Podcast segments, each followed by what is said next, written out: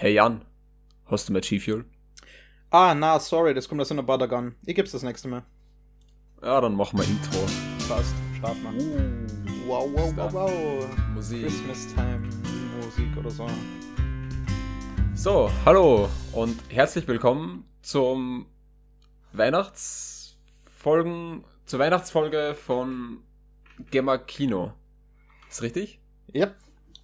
Wir, eigentlich hätte es zwei Folgen im Advent gegeben. Durch eine komische Verschiebung gibt es jetzt aber nur eine und ein Special nächste Woche, Genau. wo wir live beim Radio Franziskus Schulen sind. Ja, und für heute haben wir ein ganz schönes Programm durch diese Verschiebung. Yep. Und wir reden über Filme und Serien und Spiele. Diesmal ist alles dabei. Genau. Es geht unter anderem um Cyberpunk, The Mandalorian, die ganzen neuen Ankündigungen und Trailer von Disney, äh, Alien Xmas, ein kurzer Stop-Motion-Film von Netflix und Santa Claus, ein sehr alter Weihnachtsfilm. 2003. Genau. Gut. Ähm, womit wollen wir starten? Ich würde sagen Cyberpunk, Okay. das lang erwartete Spiel mit Keanu Reeves von CD Projekt Red. Ja, wir waren noch äh, Mitte der Hauptschule, Ende Hauptschule, als dieses Spiel angekündigt wurde. Ja, Also 2015 war 2012, das, glaube ich. 2012 wurde es angekündigt. Oh, 2012 wurde es angekündigt. Oder nein, es ist- stimmt, dann war es Anfang Hauptschule eigentlich. Und Puh. 2015 begann sie aber dann wirklich zu entwickeln, oder? Ja, 2015 habe also ich noch irgendwie. 2012 war wirklich nur so ein kurzer Teaser, so, hey, wir machen das. Und 2015 kam dann Witcher. Und da haben sie dann angefangen, nachdem Witcher abgeschlossen war, mit Cyberpunk 2077. Und es ist eine Fortsetzung des Pen and Papers Cyberpunk oder Cyberpunk 2020, wie es von den meisten Leuten genannt wird. Äh, und spielt eben im Jahr 2077 in diesem Universum. Und man spielt als der Edge Runner V. Und Edge Runner sind in diesem Universum quasi einfach Leute, die man anheuert, wenn man irgendein Problem hat, wenn irgendjemand ausgeschaltet gehört, irgendetwas geklaut werden muss, man irgendwelche Probleme mit Leuten hat. Und das gibt eine ziemliche Bandbreite an Optionen für verschiedene Aufträge, für Story-Missionen. Und die Grundstory besteht darin, dass man einen neuartigen Biochip klaut, der die digitalisierte Seele von Johnny Silverhand, einem Rockerboy aus dem Pen and Paper, bekannt, enthält, gespielt in diesem Spiel von Keanu Reeves, den man sich in den Kopf einpflanzt und der aber nicht mehr hinausgehen will und dieser Johnny Silverhand beginnt, den eigenen Verstand zu überschreiben und man einen, irgendwie einen Weg finden muss, den loszuwerden. Ja. Und Genau. Äh, da ich das Spiel ja selbst noch gar nicht angespielt habe, kann ich da ja auch halbwegs wenig dazu sagen. Ich habe jetzt nur immer wieder mal ein paar Runs gesehen und werde aber mit diesem PC auf jeden Fall nicht spielen. Also, das Spiel hat jetzt für ein bisschen Kontroverse gesorgt nach dem Release, weil es sehr viele Bugs hat und sehr viele Performance-Probleme auf älteren Systemen, vor allem auf PS4 und Xbox One. Hauptsächlich, wie ich vermute, weil äh, diese Konsolen keine SSDs, sondern HDD-Festplatten haben und die nicht schnell genug sind, diese ganzen Assets, die da reinkommen, zu laden. Denn in dieser ganzen Welt gibt es eigentlich keine Ladebildschirme. Heißt, alles wird on the fly hereingeladen. Und wenn da die Festplatte nicht schnell genug ist, dann lädt das halt nicht rechtzeitig teilweise. Von dem abgesehen gibt es aber auch Bugs, wenn du einen High-End-PC hast. Aber es ist, glaube ich, nicht so schlimm, wie viele Leute es ausmachen zu sein. Ich spiele mit den empfohlenen Systemvoraussetzungen auf niedriger Grafik und es läuft alles extrem flüssig eigentlich. Also, selbst wenn man Bugs findet, lässt man sich dadurch eigentlich nicht von der Story ablenken, außer man sucht wirklich danach. Oh, hier ist ein Bug. Gleich mal beschweren auf Reddit. Ja, Aber wenn man also sich wirklich hineinversetzt, stört es einen, glaube ich, nicht. Ja, habe auch schon mitbekommen, dass das Gameplay sehr immer- immersiv ist und man sich wirklich in die Story fallen lassen kann. Und es ist wirklich sehr viel Dialog, aber nicht niemals langweilig. Und selbst wenn Dialogentscheidungen da sind, die eigentlich keinen Unterschied machen, versucht man dann trotzdem, sich die Dialogoption auszusuchen, die zu dem eigenen Charakter am besten passt. Um ja, einfach eine, eine Stimmung zu verbreiten, die man sich selbst aussucht. Eben sich hineinzuversetzen. Und das spiegelt sich auch in dem äh, Gameplay wieder, was Kämpfe und so betrifft. Die dann doch öfter sind, als mir gesagt wurde. Also, ich habe mir ein paar Previews angehört schon, bevor das Spiel herauskam. Mhm. Und da haben viele gesagt, dass es gar nicht so kampfintensiv ist, sondern eben mehr dialoglastig. Und das stimmt zwar, aber es gibt doch extrem viele Kämpfe und ich finde, die machen extrem viel Spaß, vor allem weil ich mich auf das Hacken spezialisiert habe. Und da kann man irgendwann so krasses Zeug machen, von Granaten der Gegner explodieren lassen und sie hochjagen, bis zu Kurzschlüsse auslösen, die Gegner in Flammen aufgehen lassen aus der Distanz. Und ja, es macht einfach Spaß, damit herumzuspielen und zu experimentieren. Und ich glaube auch für andere Spielstile, für Leute, die gerne hineinlaufen, wild um sich ballern, kann man mit den richtigen Skills auch so einen Spielstil spielen.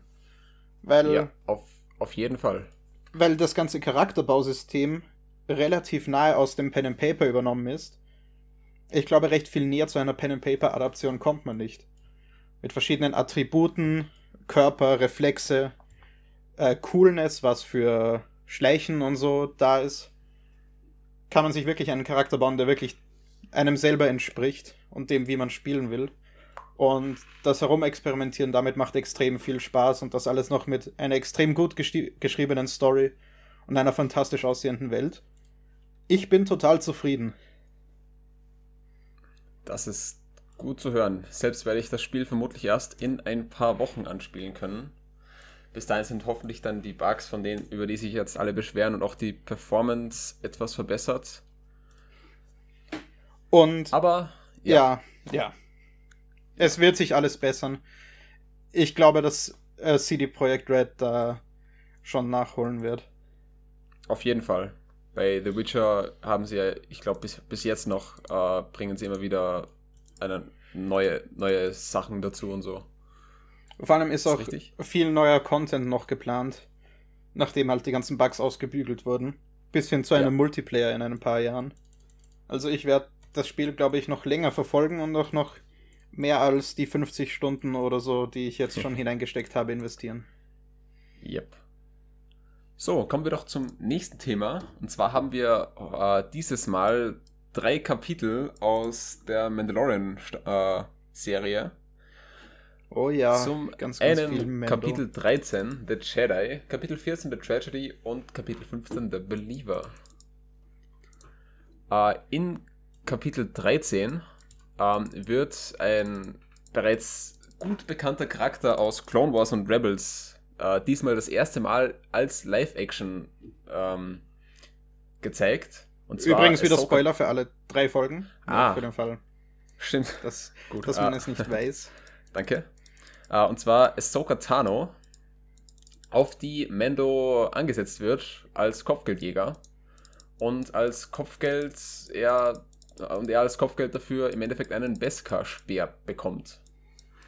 Und da er seine, sein Auftrag von Bo-Katan war, Ahsoka zu finden, nutzt er dieses Angebot äh, des Kopfgeldes, um an Ahsoka zu kommen, ohne die wirkliche Intention, sie zu töten.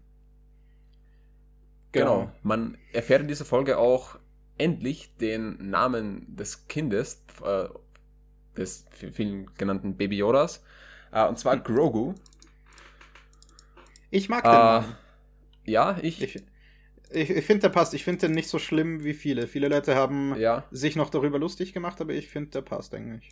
Ich glaube, da ist das größte Problem einfach, dass man sich ein, an einen anderen Namen gewöhnen muss. Ja, Genau, und man erfährt ja auch, dass, dass Grogu schon in den, im, im Jedi-Tempel, damals noch vor der Order 66, äh, schon gelernt hat und dort eben im, im Stil der Jedi unterrichtet wurde. Er ist ja auch schon über 50 Jahre alt, wie man noch aus der ersten Staffel weiß.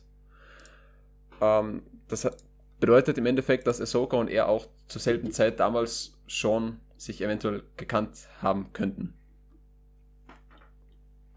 Äh, Regie führt bei. Äh, warte, machen wir jetzt erst den Plot fertig, sorry. Eigentlich viel besser. Ähm, Mando bringt also Grogu zu Ahsoka und will dass sie ihn aufnimmt, weil das ja sein Auftrag war. Und sie will Grogu aber nicht trainieren, weil er dafür zu emotional gebunden ist. Was ja ein No-Go bei den Jedi ist. Und stattdessen soll Mendo ihn zu einem anderen Planeten bringen und ihn dort auf irgendeinen so coolen Stein setzen, wo er dann ein Machtsignal an mögliche überlebende Jedi ausschickt, die ihm dann vielleicht helfen können. Genau. Ähm, ursprünglich hatte sie ja zugestimmt, ihn zu trainieren, sofern Mendo ihr bei der Befreiung der, des Dorfes dort hilft. Mhm. Hat das aber im Nachhinein wieder widerrufen. Ähm, Finde ich eigentlich gemein. Sollte man nicht machen. Ähm. Ausnutzen. Tja. Aber sie hat ihm ja, wenigstens, ihm ja wenigstens den Tipp mit Tathan gegeben. Genau. Also sie tun sich dann zusammen und befreien dieses Dorf von dieser Mini-Diktatorin. Und wir finden heraus, dass Ahsoka nach Grand Admiral Thrawn sucht, der aus Rebels und vor allem aus dem alten Kanon bekannt ist. Und dass sie somit vermutlich auch nach Ezra Bridger, dem Hauptcharakter aus Rebels, sucht. Weil die beiden am Ende von Rebels in irgendeinem krassen äh, Hyperspeed-Manöver verschwunden sind und irgendwie aus der Zeit geflogen oder so. Genau weiß ich das nicht mehr. Auf jeden Fall weiß man nicht mehr, wo die sind. Und offensichtlich leben sie noch und vielleicht wird das ja dann in der Ahsoka Standalone-Serie aufgegriffen. Genau, die ganzen Standalone-Serien können wir dann nachher noch etwas genauer betrachten. Ähm, du wolltest noch etwas zum Regisseur sagen? Genau, äh, geschrieben und Regie geführt hat bei dieser Folge nämlich Dave Filoni, der ja der Schöpfer von Clone Wars und Rebels ist, was natürlich passend ist. Und äh, ich finde, er hat in der ersten Staffel die schlechteste Folge äh, directed, nämlich äh, The Gunslinger, die die auf Tatooine spielt. Mhm. Weil die, ja, die war eigentlich nur voll von schlechtem Fanservice. Und auch hier merkt man, also bei The Jedi merkt man noch, dass seine Action teilweise ein bisschen ähm, planlos wirkt, finde ich.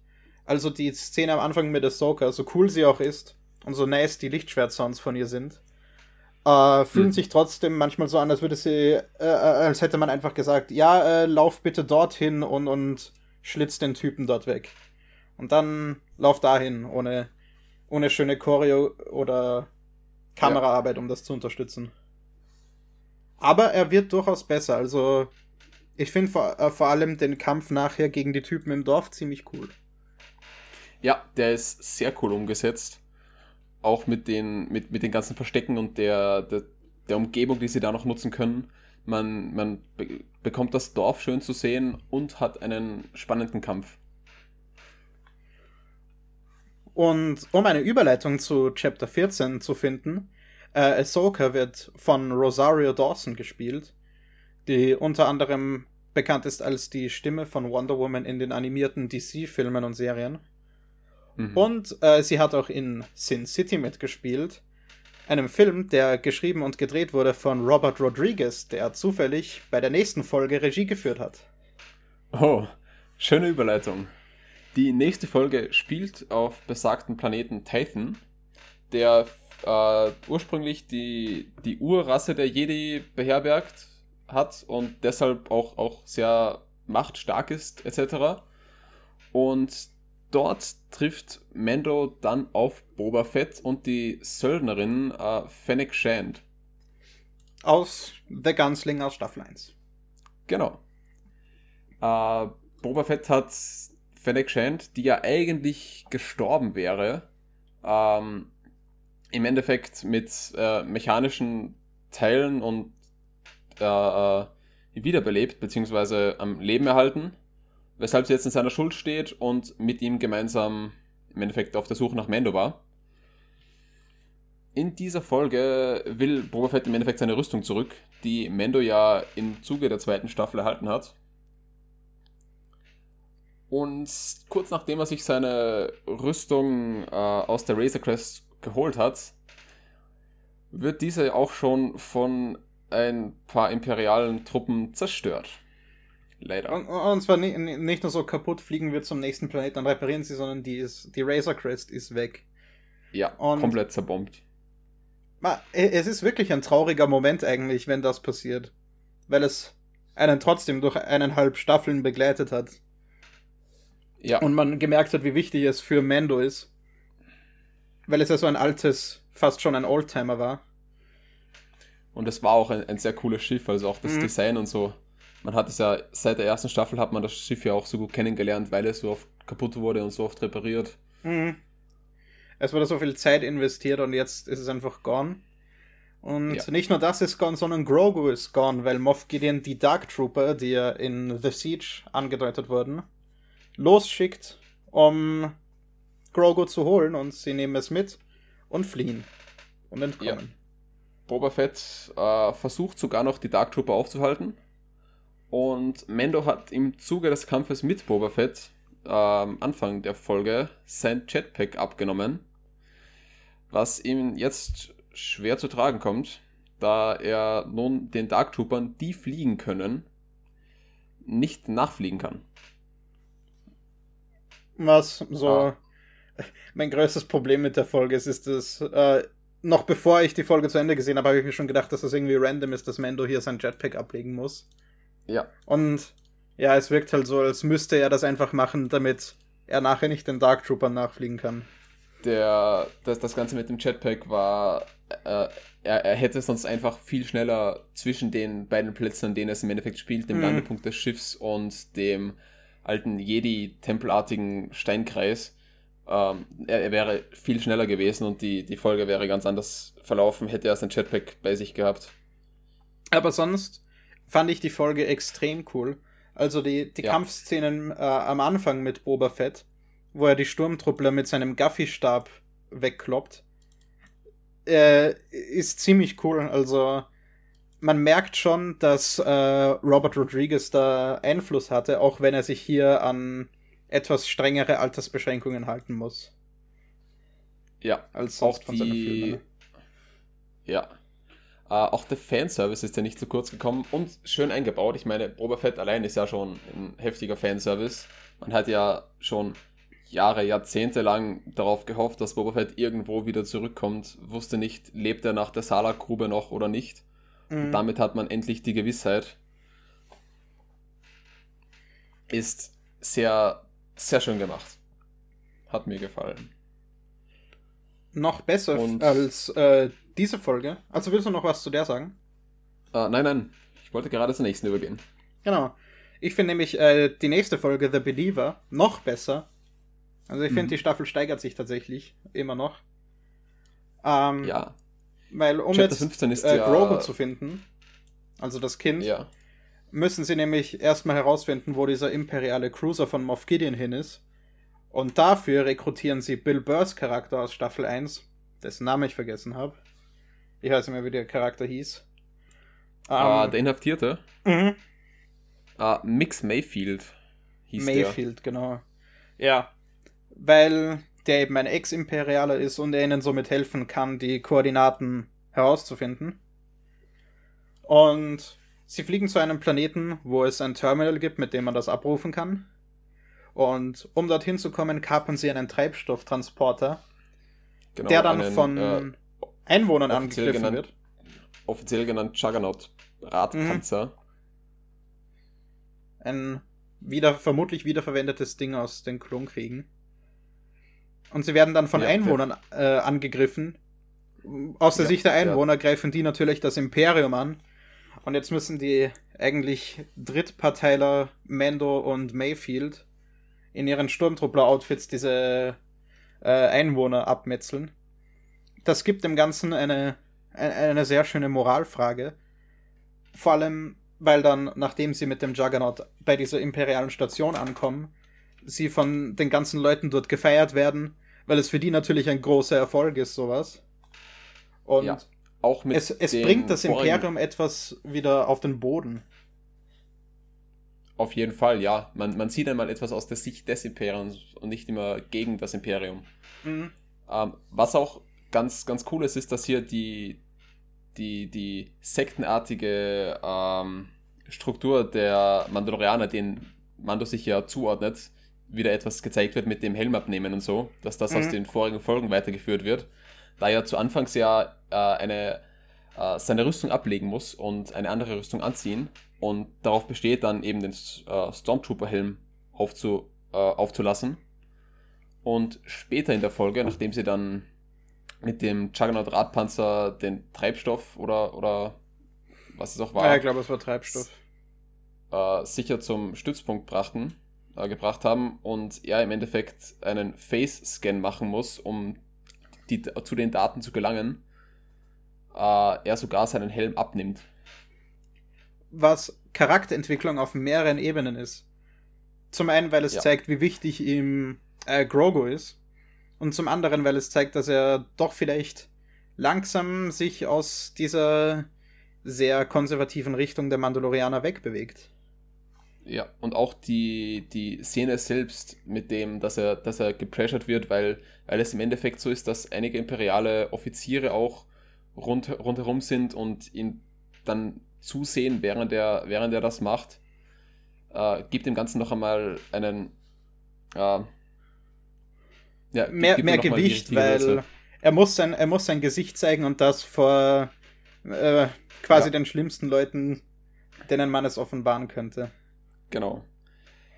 Aber die leben ja dann sowieso nicht mehr lange, denn die Basis wird von den beiden im fast Alleingang, noch mit Hilfe von äh, zwei Scharfschützen draußen, fast komplett zerstört. Und dieses ganze Tischgespräch mit Mayfield, Mendor und dem imperialen Offizier war auch ziemlich, ziemlich äh, ähm, einfühlsam, weil man noch mehr ja. über Mayfield erfahren hat und sein Trauma nach dem Bürgerkrieg. Ja. Und er dann auch Charakterentwicklung zeigt und sich und, und beschließt, dass das Imperium doch nicht ganz so cool ist, wie er es noch in Erinnerung hatte, vielleicht. Am Anfang der Folge sieht man sich noch, sieht man noch, dass er sich freut, als TIE Fighter kommen und ihnen bei der Eskorte helfen. Ja. Und dann am Ende hat er eigentlich mit dem Imperium abgeschlossen. Und gibt dem Ganzen eine schöne Conclusio. Yep. Und wir beenden die Folge mit Boba Fett, der die Seismic Charges der Slave One einsetzt. Ziemlich cool. Ja. Gut, uh, und wir beenden damit auch die Besprechung zu Mendo und gehen über zu den Mehr Star Wars Zeug. Genau. Mehr Star Wars Zeug. Es gab nämlich von Disney jetzt auch äh, im Zuge einer, war es eine Art Convention, richtig? Äh, ich glaube, es war irgendwie so eine In Investorenbesprechung. Ja, ja, so ein genau. Ding für Investoren, damit die wissen, dass sie noch genug Geld kriegen. Und nachdem es ja zurzeit mit Kino und was macht Disney noch? Ich glaube, die haben noch Fern und so weiter, ja, mit allem wegen Corona nicht sehr gut aussieht, äh, mussten sie sich auf Disney Plus, ihren Streamingdienst, konzentrieren und haben dadurch deshalb äh, sehr, sehr, sehr viele Ankündigungen gemacht.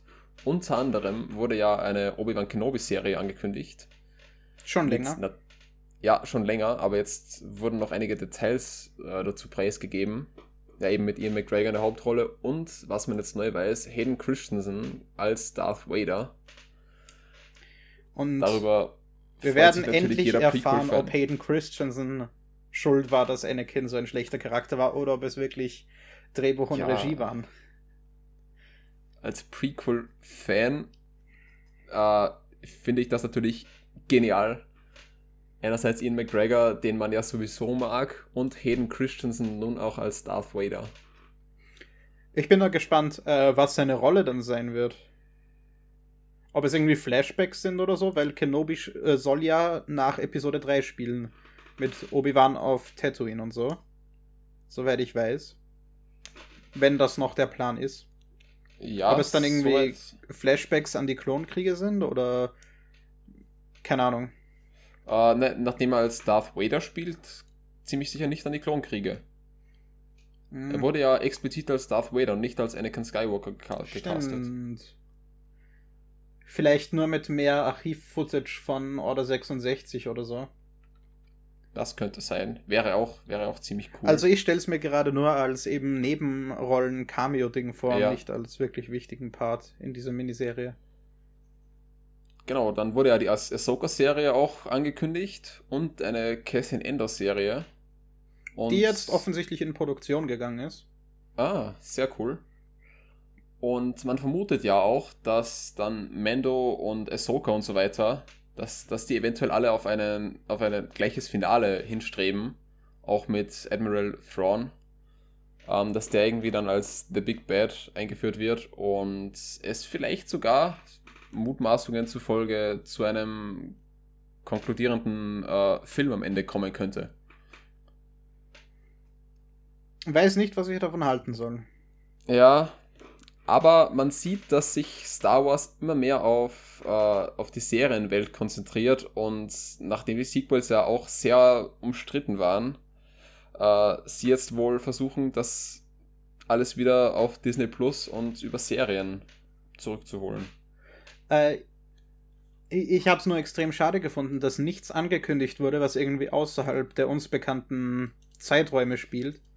Ja. Weil jetzt ist ja Also- eigentlich die ganze äh, nicht Old Republic, wie heißt das? Diese, neu, diese, diese Ära, die jetzt äh, explored werden soll in den neuen Filmen und so. Ah, in ja, den neuen Filmen. Ähm, war, das, war das nicht Old Republic? Ich dachte schon. Äh, ja, kann auch, kann, kann gut sein. Auf jeden Fall, was vor Episode 1 noch spielt. Sollte Mhm. ja jetzt eigentlich der nächste Schritt werden. Mit Serien und so. Aber angekündigt worden ist nur Zeug aus der Zeit, die wir schon kennen. So wie auch The Bad Batch zum Beispiel. Ja, da muss man auch dazu sagen, es wurde ja natürlich äh, aufgrund des, dieses die, äh, Investoren-Meetings oder Pitchs ähm, Mhm. vorgestellt, weshalb sie da natürlich eher die bereits sicheren Sachen, wo sie, wo sie sagen können, damit, damit machen wir Geld oder das lockt Zuschauer an, ähm, vorgestellt haben. Und die anderen vielleicht noch nicht unbedingt dabei haben wollten. Mhm. Aber äh, Namen und Logos wurden ja gezeigt von vielen, vielen anderen Dingen, als die, die wir hier Stimmt. erwähnt haben. Wir haben jetzt nur über die Sachen geredet, wo wir uns, wo wir wirklich wissen, worum es gehen wird. Ja. Oder vermuten können. Von anderem Zeug sind einfach nur Namen genannt worden. Und man hat keine Ahnung, was, was es mit dem Zeug auf sich hat. Deswegen, äh, es steht sehr viel in den Startlöchern. Mal schauen, wie viel davon wirklich sitzen bleibt. Yep. Auch einige sehr äh, Trailer sind ja jetzt veröffentlicht worden. Äh, sehr viele zu Marvel-Serien, unter anderem ja zur Loki-Serie, die direkt an den Endgame Loki anknüpft, der ja, der ja in den Ereignissen in New York fliehen konnte. Mit dem Tesseract. Mit dem Tesseract, genau. Und danach von einer Art Zeitpolizei, wie man aus einem Trailer ja schon gesehen hat, äh, verhört wird. Erinnert so ein bisschen an äh, Umbrella Academy. Ja.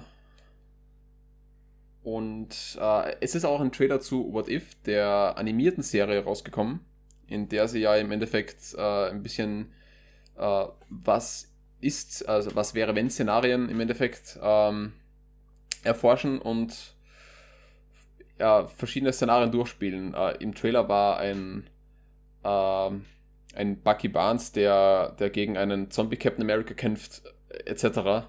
Also Mhm. wirklich alles Mögliche. Und so von, vom Erzählen her äh, ist es quasi eine Anthology-Serie, wo jede Folge halt andere Szenarien auslebt. Und die werden quasi als Geschichten vom äh, Seher, wie, wie, wie heißt der Typ? Äh, Ah, The Watcher. The Watcher, genau, erzählt, der quasi der Genau. Narrator von dem Ganzen ist. Und uns erklärt, was andere Multiversen so machen könnten. Ja, ursprünglich hätte das ja Stan Lee sein sollen. Was ich, Ja. oder, oder hätte auf jeden Fall sehr stark an der Produktion von What If mitarbeiten sollen. Tja, Was Ähm, natürlich cool gewesen wäre, aber ich, äh, der, der Trailer, den wir bekommen haben, ist auch relativ vielversprechend, finde ich. auf, auf jeden Fall, auf jeden Fall. Äh, ebenfalls wurde ja noch ein Trailer zu Falcon, äh, Falcon and the Winter Soldier ähm, released. Ich glaube, der erste. Mhm. Auch ähm, jetzt keine Serie, auf die ich extrem gehypt bin, aber ich werde es mir auf jeden Fall ansehen. Same. Und eine Serie, auf die wir beide sehr gehypt sind, äh, Wonder Vision, wurde auch ein neuer Trailer released. Ähm, auf die freue ich mich schon wirklich. Ja, ich habe zwar immer noch keine Ahnung, was der, was der umschließende Plot sein wird, genau. Ich habe ein paar, Ja, aber ein paar Vermutungen. Aber wenn es wirklich eine Sitcom werden kann, die dann nebenbei noch irgendeinen Gesamtplot hat, der irgendwie was mit dem MCU mhm. zu tun hat, dann ja. ist die Serie für mich perfekt. Also sie muss wirklich auch diese eine, eine Sitcom-Parodie eigentlich sein, damit die funktioniert. Das wäre sehr cool. Ja, und auch der generelle Stil, der in den Trailern schon gezeigt wurde, ist, ist einfach, er ist einfach sehr cool und, und hat etwas sehr Charmantes. Und äh, Disney, um es Disney hoch anzurechnen, so Sachen wie Kenobi und WandaVision wirken ja, als wären sie als Miniserien gedacht. Also ich glaube nicht, dass WandaVision mehr Staffeln bekommt. Nachdem es so ja. scheint, als hätte jede Folge einen anderen Ära-Stil von Sitcoms. Mhm. Ja, Deswegen glaube ich nicht, dass da noch mehr kommt. Und Ahsoka ist ja auch auf zwei Staffeln begrenzt, meines Wissens oh. nach. Und das, äh, ja, sollte eigentlich eh nichts Besonderes sein, aber für Disney hätte man halt erwartet, dass sie da mehr Geld rausholen wollen. Vielleicht machen sie es noch, keine Ahnung. Vielleicht bin ich auch gerade zu nett zu ihnen. Ja, apropos mehr Geld herausholen, Mulan kann man sich jetzt äh, für den normalen Abo-Preis auf Disney ansehen, Disney Plus ansehen Yay. und nicht mehr 20 Euro obendrauf. Ha, wird bei Soul vermutlich auch so sein, oder? Mit den 30 Euro. Oh, hoffen oh nein, hoffentlich nicht. Den hm. will ich sehen. Ja, aber nicht für so viel Geld. Ja. Ähm, gut. Hast du noch etwas zu den, zu den Ankündigungen zu sagen? Oder Nö, alles abgehakt, was ich mir so aufgeschrieben hatte. Wir haben vermutlich Gut. irgendwie 30 Dinge übersehen, aber bei so vielen Ankündigungen passiert das. Ja, vor allem bei so einer langen Folge. Ähm, Dann gehen wir jetzt zum weihnachtlichen Teil über. Ja, äh, fangen wir doch an mit der Netflix Stop-Motion-Produktion Alien Xmas. 42 Minuten lang und es geht um Aliens, Oha. die so gierig sind, ähm, dass sie sogar ihre anfangs bunte grüne Farbe verloren, hatten, verloren haben. Und es war nicht alle grün, aber sie haben ihre Farbe verloren. Ja. Oh, oh, okay. Ich, ich, dachte, weil anfangs der grüne gezeigt wurde. Okay. Dann, ja, äh, es war, war, nur, war, nur, ein Beispiel, aber es, sie, sie sind ah, bunt. okay. Bunte Aliens. Egal die äh, so gierig sind, dass sie auf ihrer Reise durchs Universum äh, immer wieder Planeten ausbeuten und deren Sachen stehlen. Äh, und nun kommen sie an der Erde an und äh, haben den Plan, mit einer gravitationsumkehrenden Maschine alle Sachen von den Menschen zu stehlen. Und beginnen damit ausgerechnet am Nordpol. Genau, und so ja, das, das Alien X, das quasi der Hauptcharakter ist, wird dorthin geschickt, um Ikea-mäßig diese Maschine dort aufzubauen. Und findet dort eben das weihnachtliche Dorf von dem Weihnachtsmann. Das gerade genau. in Hochbetrieb ist, weil gerade Weihnachten ist. Ja. Der Weihnachtsmann äh, versucht auch gerade noch seinen, seinen Schlitten zu reparieren, da sie habe ich es richtig verstanden, dieses Jahr irgendwie spät dran sind und die Geschenke noch austeilen müssen und deshalb jetzt mit einem superschnellen Schlitten das machen wollen? Äh, irgendwie so, ja. Und der funktioniert aber nicht. Ähm, und damit wird auch im Endeffekt noch der, also der Mechaniker, der an diesem Schlitten arbeitet, ist der Vater von einem Mädchen, das etwas mehr äh, Handlung hier trägt. Äh, sie bekommt nämlich äh, Eggs, also das Alien, äh, als Weihnachtsgeschenk von ihrem Vater, der das Alien mit einem Spielzeug verwechselt.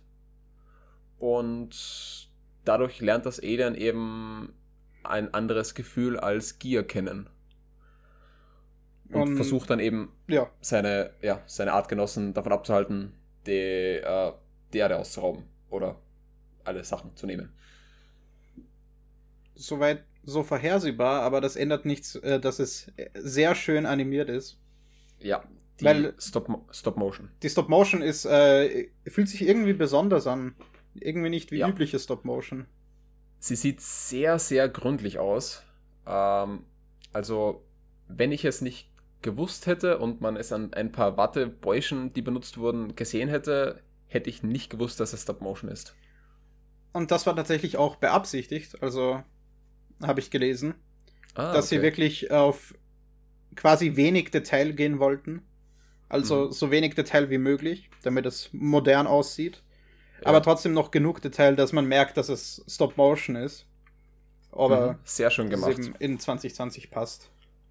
Und auch äh, die Story, alles in allem sehr schön anzusehen. 42 Minuten, finde ich, passen genau. Länger hätte man es fast nicht machen können. Sollen. Nö, Es ist verflogen, also Ja, von den 40 Minuten hat man nichts gemerkt.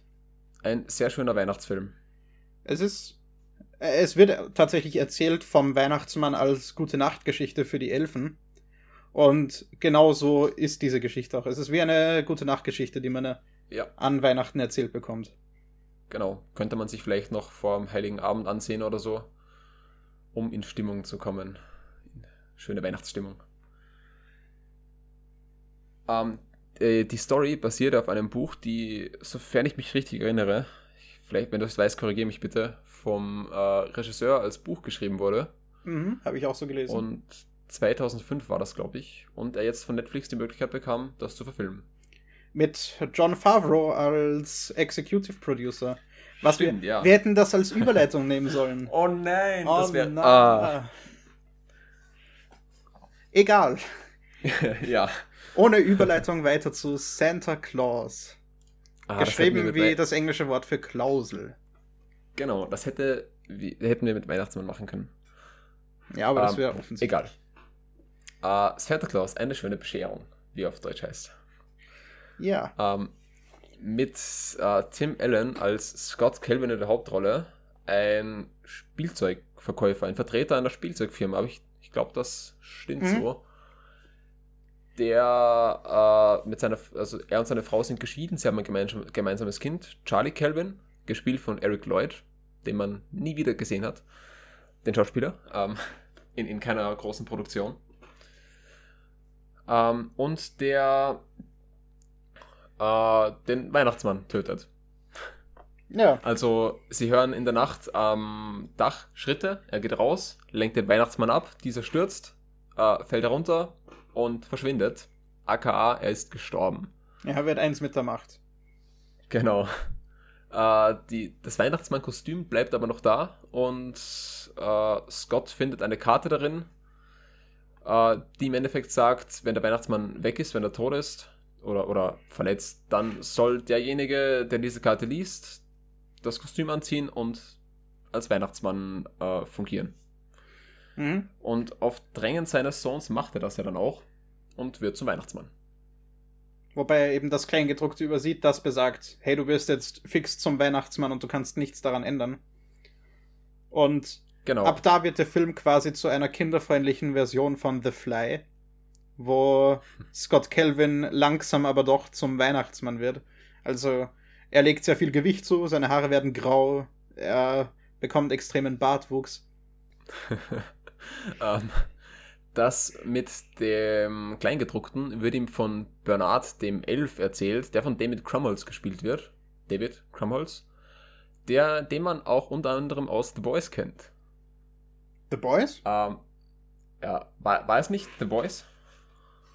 Äh, hätte ich nicht gesehen. In Numbers Oh, hat er oh, oh, sorry, sorry. Ja, ja, den habe ich, oh mein, den habe ich verwechselt, sorry. Aber Ähm, ja, ich weiß, stimmt, ich weiß, wen meinst, ja. Ja, hab's gerade verwechselt. Mit dem Bart und so. Ähm,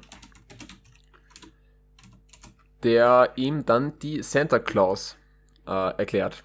Deshalb auch wie Klausel geschrieben. Also das englische Klausel. Ein Joke, den sie offensichtlich so gut fanden, dass sie ihn in den Titel packen mussten. Ja. Äh, Ich meine, wenn man sich einen Titel überlegen muss, ist das vermutlich gar nicht so schlecht. Das Und- stimmt, ja. Ja, generell zum Film. Äh, als Disclaimer, ich bin mit dem Film aufgewachsen, also ich habe den wirklich viele Jahre hintereinander gesehen. Gehörte so zum Ich hab ihn- Standard-Weihnachtsprogramm. Bei Ich habe ihn tatsächlich zum ersten Mal gesehen. Heißt, da ist auch viel Nostalgie mit drin. Ich finde aber trotzdem, dass der Film äh, viele, viele Schwachstellen hat. Auch wenn die Comedy tatsächlich ähm, großteils gut ist. Ja, Ich finde, ist ganz lustig. eine, eine große Schwachstelle ist, finde ich, dass das CGI sehr schlecht gealtert ist. Ja. ähm, vom Schlitten und den Rentieren. Mhm. Äh, man, man erkennt alle, es ist im Endeffekt wurden die Rentiere copy-pasted und nebeneinander gestellt, so in der Art. Sie bewegen sich exakt gleich. es war nicht mal für 2003 Verhältnisse gutes CGI, das sah aus, als wäre es aus den frühen 90ern. Vor allem auch ja. diese Verformungseffekte, wenn Tim Allen durch einen sehr engen Schornstein durch muss.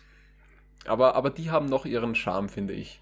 Eben, die haben so den 90er-Charme, also, aber es ist trotzdem ja, eben die, Qualität der 90er und nicht von genau, 2003. Die Rentiere, finde ich, haben, haben, haben, haben keinen Charme, aber das mit, den, äh, mit, mit dem Schornstein und so weiter, das gefällt mir schon. Also das, das würde ich jetzt nicht mal als schlecht gealtert bezeichnen. Ja, ja, aber äh, nicht schlecht gealtert, aber man muss trotzdem bedenken, aus welchem ja, Jahr der Film ja. ist. Wenn natürlich, ich jetzt in zwei, 2020 so einen Film mache, ist es nicht das gut stimmt, gealtert. Stimmt für uns ist es halt ein Film, der vor unserer Zeit herausgekommen ist und es ist sowieso alles gleich. Ja. und auch die, die Schauspieler sind nicht alle so ähm, Top-Tier. Vor allem der Darsteller von Charlie ist leider äh, ein, ja, ein typischer mittelmäßiger Kinderdarsteller. Ja, von denen man hier ja auch sehr viele hat, denn mhm. die Elfen werden, glaube ich, alle von Kindern gespielt. Und äh, es gab ja auch die, die Line, dass diese Elfen schon sehr alt sind, 1200 Jahre oder so, sagt mal eine, äh, und, und keine Kinder sind, aber sie benehmen sich trotzdem die ganze Zeit wie nervige Kinder. Die herumlaufen und kichern und ja. Ja. Ich meine, es, es, es fängt ja ein bisschen den Weihnachtsspirit auf, aber sie wirken halt trotzdem nicht so, als wären sie jetzt schon sehr alt und weise. Ja. Der Schauspieler von Bernard ist da tatsächlich, finde ich, einer der besten im Film. Also das stimmt. er hat wirklich, er hat sich wirklich sehr bemüht. Im Gegensatz ja. zu Tim Allen, der sich äh, gefühlt nicht wirklich anstrengt in dieser Rolle. Ist also, auch der einzige Elf, finde ich, der gut geschrieben wurde, mit seinem mhm. sarkastischen Humor und so. Ja, er ist, der, er ist sympathisch im Gegensatz ja, zu den meisten anderen. Einer der wenigen, dem ich abkaufe, dass er schon älter ist, als er ist. Und zwar eben so alt und das so lange macht, dass es ihm eigentlich schon egal ist und er das schon hundertmal ja. gemacht hat, dass der Weihnachtsmann vom Dach gefallen ist und sich das Genick genau. gebrochen hat. Auch schon wieder so, eine, so ein Weihnachten wie das. So wie es uns eben allen geht mit der Zeit. Ja. Ähm, genau. Und was wollt ihr noch sagen? Äh, Tim Allen als der Weihnachtsmann sieht extrem cool aus. Er sieht eins zu eins aus wie der Chor der Weihnachtsmann. Das stimmt, das, ja. Das, das, das Kostüm und das Make-up war ziemlich gut. Ja. So, ähm, gutes Kostüm und Make-up. Keine Ahnung, ob wir da jetzt einen Übergang hinbekommen. Aber wir haben noch ein paar Starts. Oh. Aha, Übergänge. Ähm, nachdem wir letzte Woche die Netflix-Starts nicht wirklich dabei hatten, habe ich die bis Anfang Dezember noch kurz nachgeholt. Da sind noch der ein oder andere Weihnachtsfilm dabei. Ähm, und auch ein paar andere interessante Serien. Am 2.12. nämlich gleich Alien Worlds. Äh, die hat zurzeit nur ein paar Folgen. Ich weiß nicht, ob da noch mehr kommt. Sieht aber vom Look her ziemlich cool aus. Am 3.12. Just Another Christmas, Weihnachtsfilm. 4.12. Christmas Crossfire, Weihnachtsfilm. 10.12. Alice in Borderland äh, hat für mich äh, sehr asiatisch ausgesehen. Könnte spannend sein, eventuell eine koreanische oder japanische Produktion. Am 11.12. Canvas. Am 11.12. ebenfalls A Trash Truck Christmas, eine Animation, in der der Weihnachtsmann auf einem Trash Truck äh, Geschenk austeilt. Am 17.12. ein, ein Unremarkable Christmas Weihnachtsfilm 18.12. Sweet Home. 28.12. Äh, ein großer Gap. Äh, Cops and Robbers.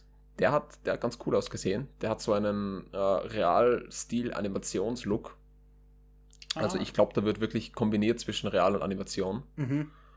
Ähm, und am 31.12. die, ich glaube, finale Staffel von Chilling Adventures of Sabrina. Kenne ich leider, habe ich leider, leider selbst noch nie gesehen. Äh, habe aber viel Gutes darüber gehört. Ich kenne es auch nur vom Namen her. Ich habe nicht mal Meinungen darüber gehört, aber selbst nie gesehen. Jo, am 24.12., also zu Weihnachten, als wäre es ein Geschenk, äh, kommt auf Amazon Prime The Gentleman. Ein, ein sehr cooler Film. Ähm, Und der letzte, den wir vor Corona im Kino gesehen haben. Ja, stimmt. Der letzte ohne Maske im Kino den ich auch mehrere Male gesehen habe. Ich auch. Zwei Also- bis dreimal. Ja. Da spreche ich auf jeden Fall eine Empfehlung aus. Am 28.12. Äh, Titanic. Am, so bei den Serien gibt's am, hat es am 1.12. noch die 18. Staffel Family Guy gegeben. Äh, auch am 1.12. die erste Staffel Walking Dead. Und am 16.12., äh, also gleich in der, gleich am Tag, nachdem wir diese Folge aufnehmen, kommt die neue Staffel The Expanse auf Amazon Prime. Die fünfte Staffel.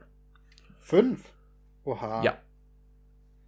Selbst habe ich ja die erste, erste und dritte, erste bis zur dritten gesehen. Die vierte etwas und habe aber dann leider den Anschluss verloren. Äh, Ich habe nur die erste wirklich gesehen. War Vielleicht hole ich es nach. Also Aber es, es hätte Zeit- meins sein müssen eigentlich. Aber es wirklich Ja, gefallen vom- hat es mir trotzdem nicht. Vom ganzen Stil her und dem, dem Setting in der Zukunft, Weltall, die Menschen, die, die den Mars besiedelt haben, Phobos und Deimos, alles ganz, ganz coole Dinge eigentlich. Aber irgendwie hat es mich nie so richtig mitgenommen. Wären super für ein Pen and Paper. Stimmt, ja. Könnte man mal mit Starfinder umsetzen. Yes. Gut, Hm, Eine damit war es eigentlich. die Liste. Indeed. Damit war's, war es das eigentlich soweit von meiner Seite. Ja, ich glaube auch. Wir haben, wir haben ordentlich überzogen, so wie sich's gehört. Fast das Doppelte. Mehr. Mehr als das Doppelte. Das, ja. das cutten wir dann auf die gewollte Zeit zusammen. Gut. Ich Dann, hoffe, euch hat diese überlange Folge gefallen und wir hören uns dann hoffentlich beim Christmas Miracle und bei dem Radio Francisco Schule. beim Weihnachtsspecial. Tschüss. Tschüss.